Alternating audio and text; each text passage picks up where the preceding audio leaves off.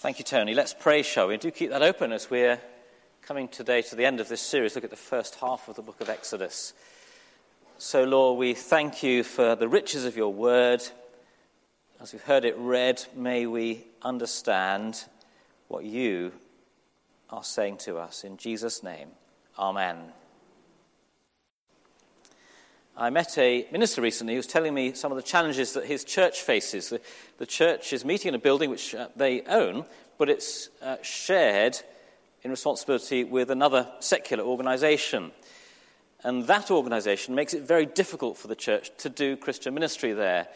Uh, other faith groups are allowed in to use the building and store things there, and the, the owners, the host church, are never even told about it um, they can't officially use the building midweek, believe it or not, only on Sundays and so on. He said to me, Richard, it really feels like we are in a spiritual battle to share the gospel here. And I thought, yeah, it, it does sound like that. And the Bible says, actually, we're all as God's people in a spiritual battle. We shouldn't go overboard and you know, see devils under every table, but, but there is a battle going on. Uh, by the forces of evil to frustrate the purposes, the good purposes of God in the world. And the battle takes place in the, the structures of our society, the institutions as well, but also right here, doesn't it, in our very hearts. And the story of Exodus is a great, grand story of a spiritual battle taking place. Uh, to this point in Exodus, that's been particularly between the power of King Pharaoh, king of mighty Egypt, who is shaking his fist, proudly defying the Lord, the God of Israel. And of course, only one side is going to win that battle, and Pharaoh and his army drowned, if you were here, you remember, in the Red Sea, back in chapter 14. And in our passage today, we find the battle's not yet over. Particularly one battle, the Amalekites immediately are seeking to destroy God's people. And each time an enemy pops up trying to frustrate God's people and their purposes, the question is well, well who's going to win this time? Is God really committed to protecting and guiding his people and bringing them to the promised land as he promised he would? Who's really going to win this ongoing battle? Now, you saw in the reading there are two really quite different episodes, aren't there? There's a story of a dramatic pitched battle, and then an account of what seems relatively mundane administration going on.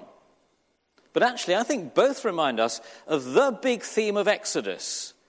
Who is this God, this Lord, who is saving his people? Uh, but also, there is a second theme here of how does he do it using the people themselves? What's the people's role in that? So, two big themes, and those are both actually in those two very different episodes the pitch battle and the administration story. Here's the first of the big two themes, uh, and we're going to especially look at that first story, the battle with the Amalekites. Here's the first theme the victory that God gives. So, if you're in chapter 17, verse 8, the Amalekites another tribe, attack the Israelites at Rephidim. Now, a bit of backstory here. Who are the Amalekites? Well, the Amalekites are actually family to the Israelites. Amalek was the grandson of Esau, the twin brother of Jacob, the grandsons of Abraham. So they're distant family. And this attack seems to be part of an ancient feud between Esau's descendants and the Israelites. This is a story of war in the Bible, but notice, very important, the Israelites do not start it. It's an act of self defense that they go to war. The Amalekites attack and actually give no warning either, do they? They don't declare war first, they just attack. And so in verse 9, this is what Moses says. He says to his team, to his leaders, Tomorrow I'll stand on top of the hill with the staff of God in my hands. And he sends Joshua, the general, off with the army into the valley, and he heads up the hill. And you get this amazing scene in the next verses on the mountaintop. Moses stands there on the hilltop, holding up the staff. It's kind of a big stick, the staff of God in his hands. And the story goes that when he raises the staff, the Israelites are winning. When he gets tired and his arms drop, they're losing. What's going on there? I've, made, uh, I've read and heard many sermons about prayer from this story. That Moses, you know, when he prays, he's persistent, uh, he's powerful, and he partners with Aaron and Hur. You know, three P's. And so we're told prayer is persistent and powerful, and we find people to pray with, partners. And those are all lessons from the Bible about prayer. They're great lessons about prayer. They're true. But you don't really find those lessons in this story. This is not really a story about prayer. You see, in the Bible, what's the staff of God? In Exodus, what's the staff of God represent? Well, actually, if you remember back in the early chapters, the plagues, the staff was used to strike the Nile and turn it to blood. The staff's a picture of God's power and especially his judgment on his enemy in the spiritual battle with evil. This is a story, as Moses stands there with the staff up, about God giving victory to his people and judging those who oppose him. In this case, it's through the force of the Amalekites that the force of evil is opposing God. And just have a look at verse 14. There, at the end of the battle, the Lord's given victory. The Lord tells Moses to write down what's happened. A book is written to record the victory so that later generations won't forget the victory God gave over his enemies. And then verse 15, a book but also a banner. Moses builds an altar and says, The Lord is my banner. And a banner is simply a way of saying, in an army, that there's a, a standard, a flag, isn't there? And that stands, the flag, the banner, at the heart of the people, of the army. That's Moses saying, The Lord stood among us that day and gave us the victory. Let's not forget it. And Moses explains it like this at the end there. He says, I'm calling it this, the banner, because hands were lifted up against the throne of the Lord. The real battle, he says, wasn't Amalekites against Israelites, it was the force of evil through the Amalekites shaking its fist at the Lord lifting its hand against his throne, trying to dethrone God, as we all do sometimes. And the Lord gave the victory. The book to remember, the banner to symbolize. Now, in the next chapter, we're just going to look very briefly for a moment at chapter 18. Actually, a very similar theme appears there of how it's the Lord that always gives the victories to his people to rescue us. So if we just flick over to chapter 18 now, and we'll come back to that battle again in a moment in our second point. You see the story here. It feels very different. Moses has left his wife and sons in the desert, and her father, Jethro, who's a priest from Midian, he's a foreigner. And Moses left them in the desert and went back to Egypt, if you were here, uh, right back in chapter 3 and chapter 4, in order to be used to call God's people from slavery out of Egypt to freedom. Now they're back in the desert, and he calls Jethro to come and meet with him again. They're reunited, and Moses kisses him. Um, you kind of hope he kissed his wife as well. And then they sit round a casserole that night, and Moses fills his father in law in on everything that's happened in Egypt the plagues, the Passover, the, the water that God gave them from the rock in the desert when they escaped, and so on. And Jethro replies uh, with amazement to what God has done. But you see what Moses says in his little speech in verses 8 and 9? He could have made himself the hero, couldn't he? He could have said, I went back and I faced up to Pharaoh and I struck the Nile with my rod and I led them out to freedom. And I put faith in God when we had no water. But all the time, it's the Lord that he talks about, isn't it? Moses told his father in law about, about everything the Lord had done to Pharaoh, verse 8. and to the Egyptians for Israel's sake about all the hardships they'd met along the way and how the Lord had saved them. It's the Lord, the Lord, the Lord. And even when Jethro replies, he's, remember, he's not even what we call a Christian yet, probably. He's a foreigner, a Midianite, a pagan priest. Verse 10 Jethro says, Praise be to the Lord who rescued you from the hand of the Egyptians and Pharaoh, who rescued the people from the hand of the Egyptians. Now I know that the Lord is greater than all other gods, for he did this to those who treated Israel arrogantly. So he's saying, isn't he? I recognize now that, that a, a spiritual battle's been going on, and you've been amazingly rescued, Moses, and your people with you. And now I see it was the Lord that did all of that saved, rescued, did everything. As I say, it's not clear if Jethro believes in the Lord fully yet. Um, the experts debate that one. But his response reminds us how powerful the testimony to what the Lord has done is for those who hear it. And as I pray for five people that I pray become Christians, I can pray, can't I, for the chance to tell them what the Lord's done for his people in Christ.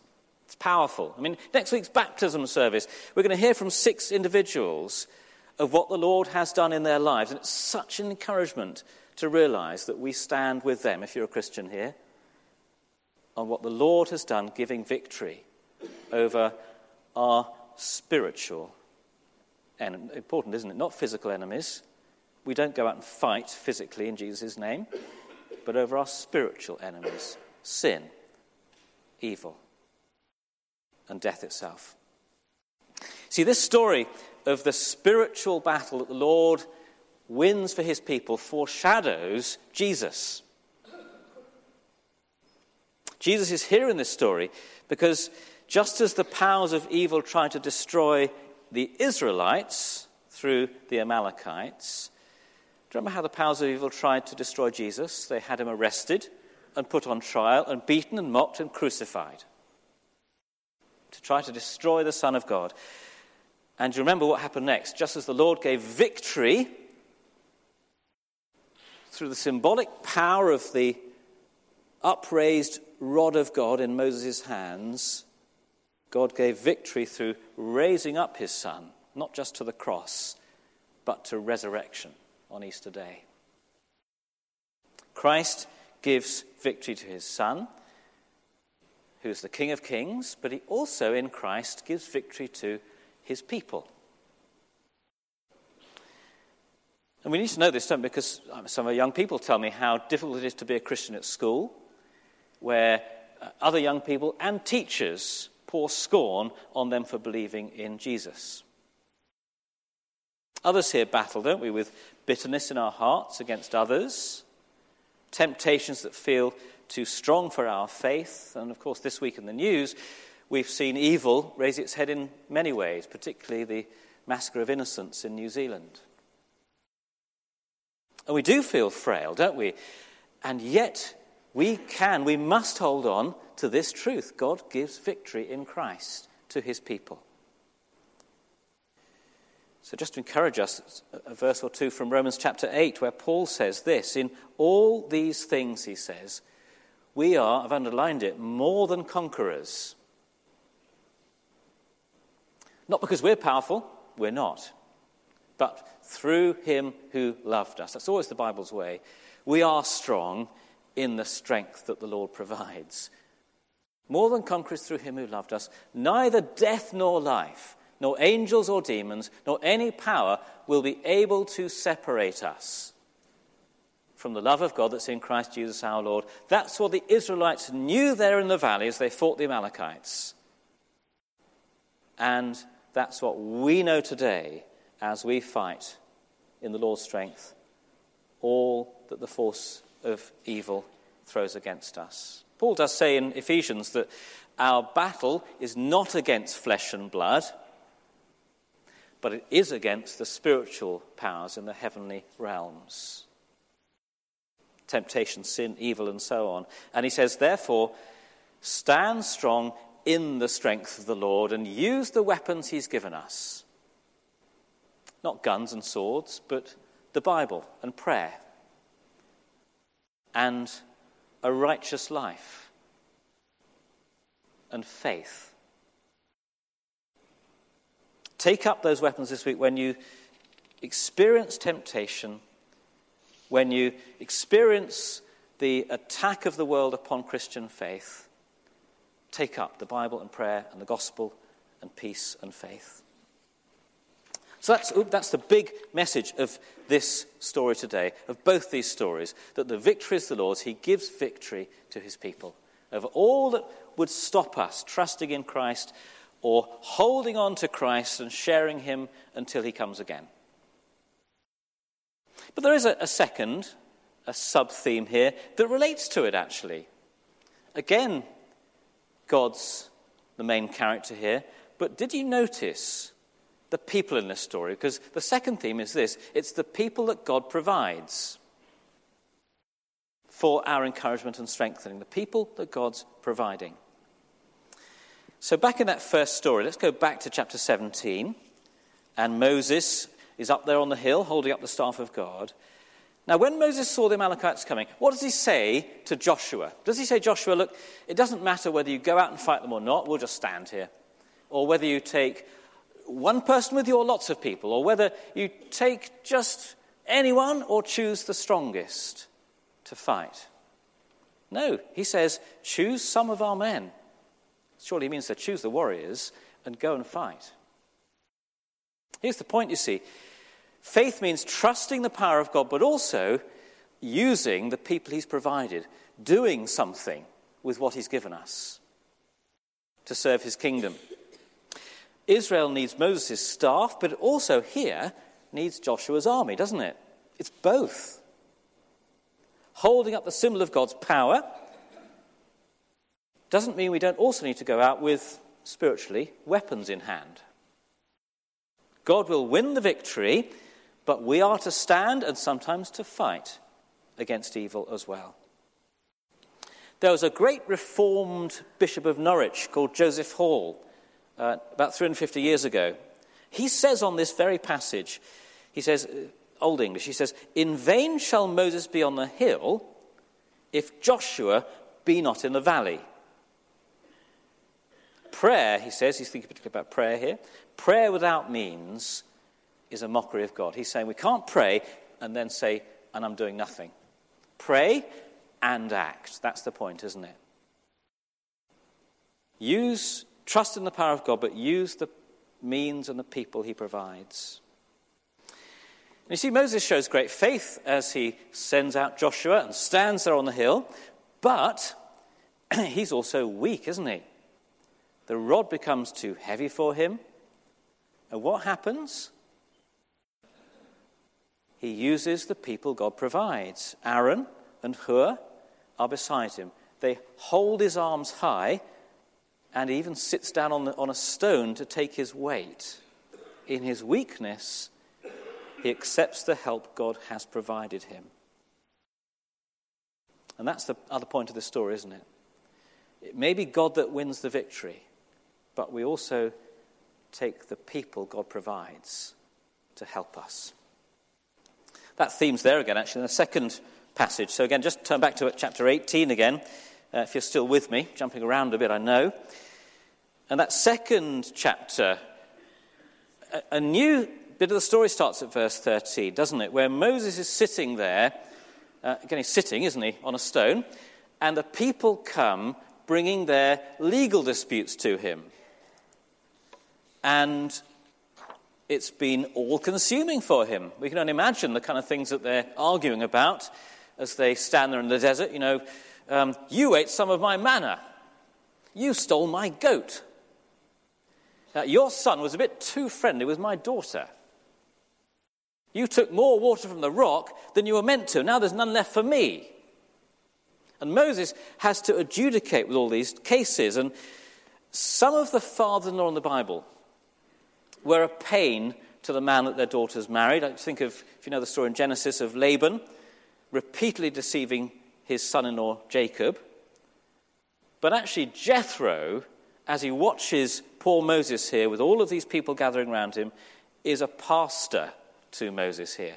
He watches Moses being worn out by the thousands of people. He sees the queue for legal aid stretching down the street and round the corner. And he says to Moses verse 14, What are you doing? Why do you sit alone as judge whilst people wait around from morning till evening in the queue? Moses explains that it's very important that people hear the word of the Lord and uh, know how to follow God's commands. He's right about that, isn't he? But Jethro says, Well, what you're doing is not good. You and the people will only wear yourselves out. And that's where the Lord, through Jethro, provides a person of wisdom, Jethro, and through him, other people, helpers, to work alongside Moses. And Moses is right. The priority is that God's people hear the word of the Lord. It's always the way in the Bible that God first rescues us and then shows us how to live in response. The gospel leads to godliness. They need to learn how to live. And in the next bit of Exodus, that's what happens at Mount Sinai with the Ten Commandments being given. That matters. And Moses is right. But they also need to have their, their more minor legal disputes settled. So Jethro says, Look, you teach the people the gospel, the good news, the commands of God, and appoint godly, uh, trustworthy, so non bribable people to be your judges in the day to day disputes. And to his great credit, Moses takes that advice. He focuses on teaching the people, delegating the legal cases, and the crisis is averted. See how God's providing here for his people. In the passage today, both of those stories, we've seen that God's purposes for his people are under threat. The Amalekites appear in the desert and they threaten to destroy the Israelites. God intervenes. The, the people in the desert are struggling with all of the social friction that arises within the family of God. And it does, doesn't it? And God provides. And the crisis is averted. But all the different people that God provides are hugely encouraging for us today because there's General Joshua going off to lead the army. Up the hill there, there's Aaron and Hur to hold up Moses' arms. In the desert, there's Jethro and his outsiders' wisdom. And there are the judges that Moses appoints with their godly honesty. So, bringing this for us today, in the light of the victory God gives, the security we have in Christ, here are two things I think that are important for us to take away. That we can help each other, because we are, aren't we, the family of God? Moses had Aaron, his brother. He had Hur, another relative. He had Jethro, his father, and so on. We have each other in the family here. The first thing we can do is to strengthen each other. When Aaron and Hur are holding up Moses' arms there, the word uses they strengthened him. It's the same word in the Greek Old Testament as is used of Paul in the New Testament in Acts chapter 18. Rather like Jill was saying earlier, as Paul went round and started these churches, he went back, and the word is he went strengthening the disciples, the followers of Jesus. And that's a model for us all, isn't it? We strengthen each other as we follow Jesus. Now, it doesn't mean that he gave them mineral supplements with their breakfast every morning. It means he put his arm around them when they were down. He reminded them of the gospel when they were getting confused. He prayed with them and for them. In fact, we'll pray next Sunday morning at the confirmation service for the six candidates to be strengthened by the Spirit to follow Christ. That's what the word confirmation means. It's Latin for strengthening. But we can do it at the end of the service today. Can we not turn to each other over coffee, ask, what can I pray for you this week? That's strengthening each other. So we can strengthen. And that's a wonderful calling that God has given to us as the family. He's provided you and me for each other. We can also, just very quickly, we can teach each other. It was the teaching of God's ways, God's works and God's ways, through which God's people were strengthened. That mattered so much to Israel's health back then and to ours today. So I wonder if you're a parent here, can we encourage you to be teaching your children the works and the ways of the Lord? Uh, that was particularly Moses' role, but it's given to the people of God in the New Testament to teach each other. Uh, parents are children. But actually, you could be teaching in our Sunday groups on a Sunday as well, some of us. Or could you be trained up by one of your small group leaders to become a leader yourself one day? Could you meet one to one with someone to teach each other the scriptures and pray? We can teach each other, we can strengthen each other. You see, we are looking ahead, aren't we, as Christians, as well as back and around us, to the day that Revelation talks about when Jesus will return. It says he will return to judge evil and claim his victory. He'll be like a, a white, a rider on a white horse, called faithful and true, King of kings, Lord of lords, judging and waging war against evil, it says. And on his robe and thigh, his name, King of kings, Lord of lords. And until that time, we can strengthen each other. In the victory he has won, taking our stand in every spiritual battle that comes. It's rather like the words of the hymn by George Duffield put it, and I'll close with this. Great words, actually, aren't they? Stand up, stand up for Jesus. Stand in his strength alone, for human power will fail you. You dare not trust your own. Put on the gospel armor. Keep watch with constant prayer, and when duty calls or danger, be never failing there. Let's make that our prayer as we go into this coming week and the days to come. So, Lord, may we indeed take our stand in Christ, in the strength of Him alone, where we see duty the opportunity to encourage each other. And where we face danger from sin in our hearts, from evil in our world, may we take the weapons you've given us and be never failing in Christ. Amen.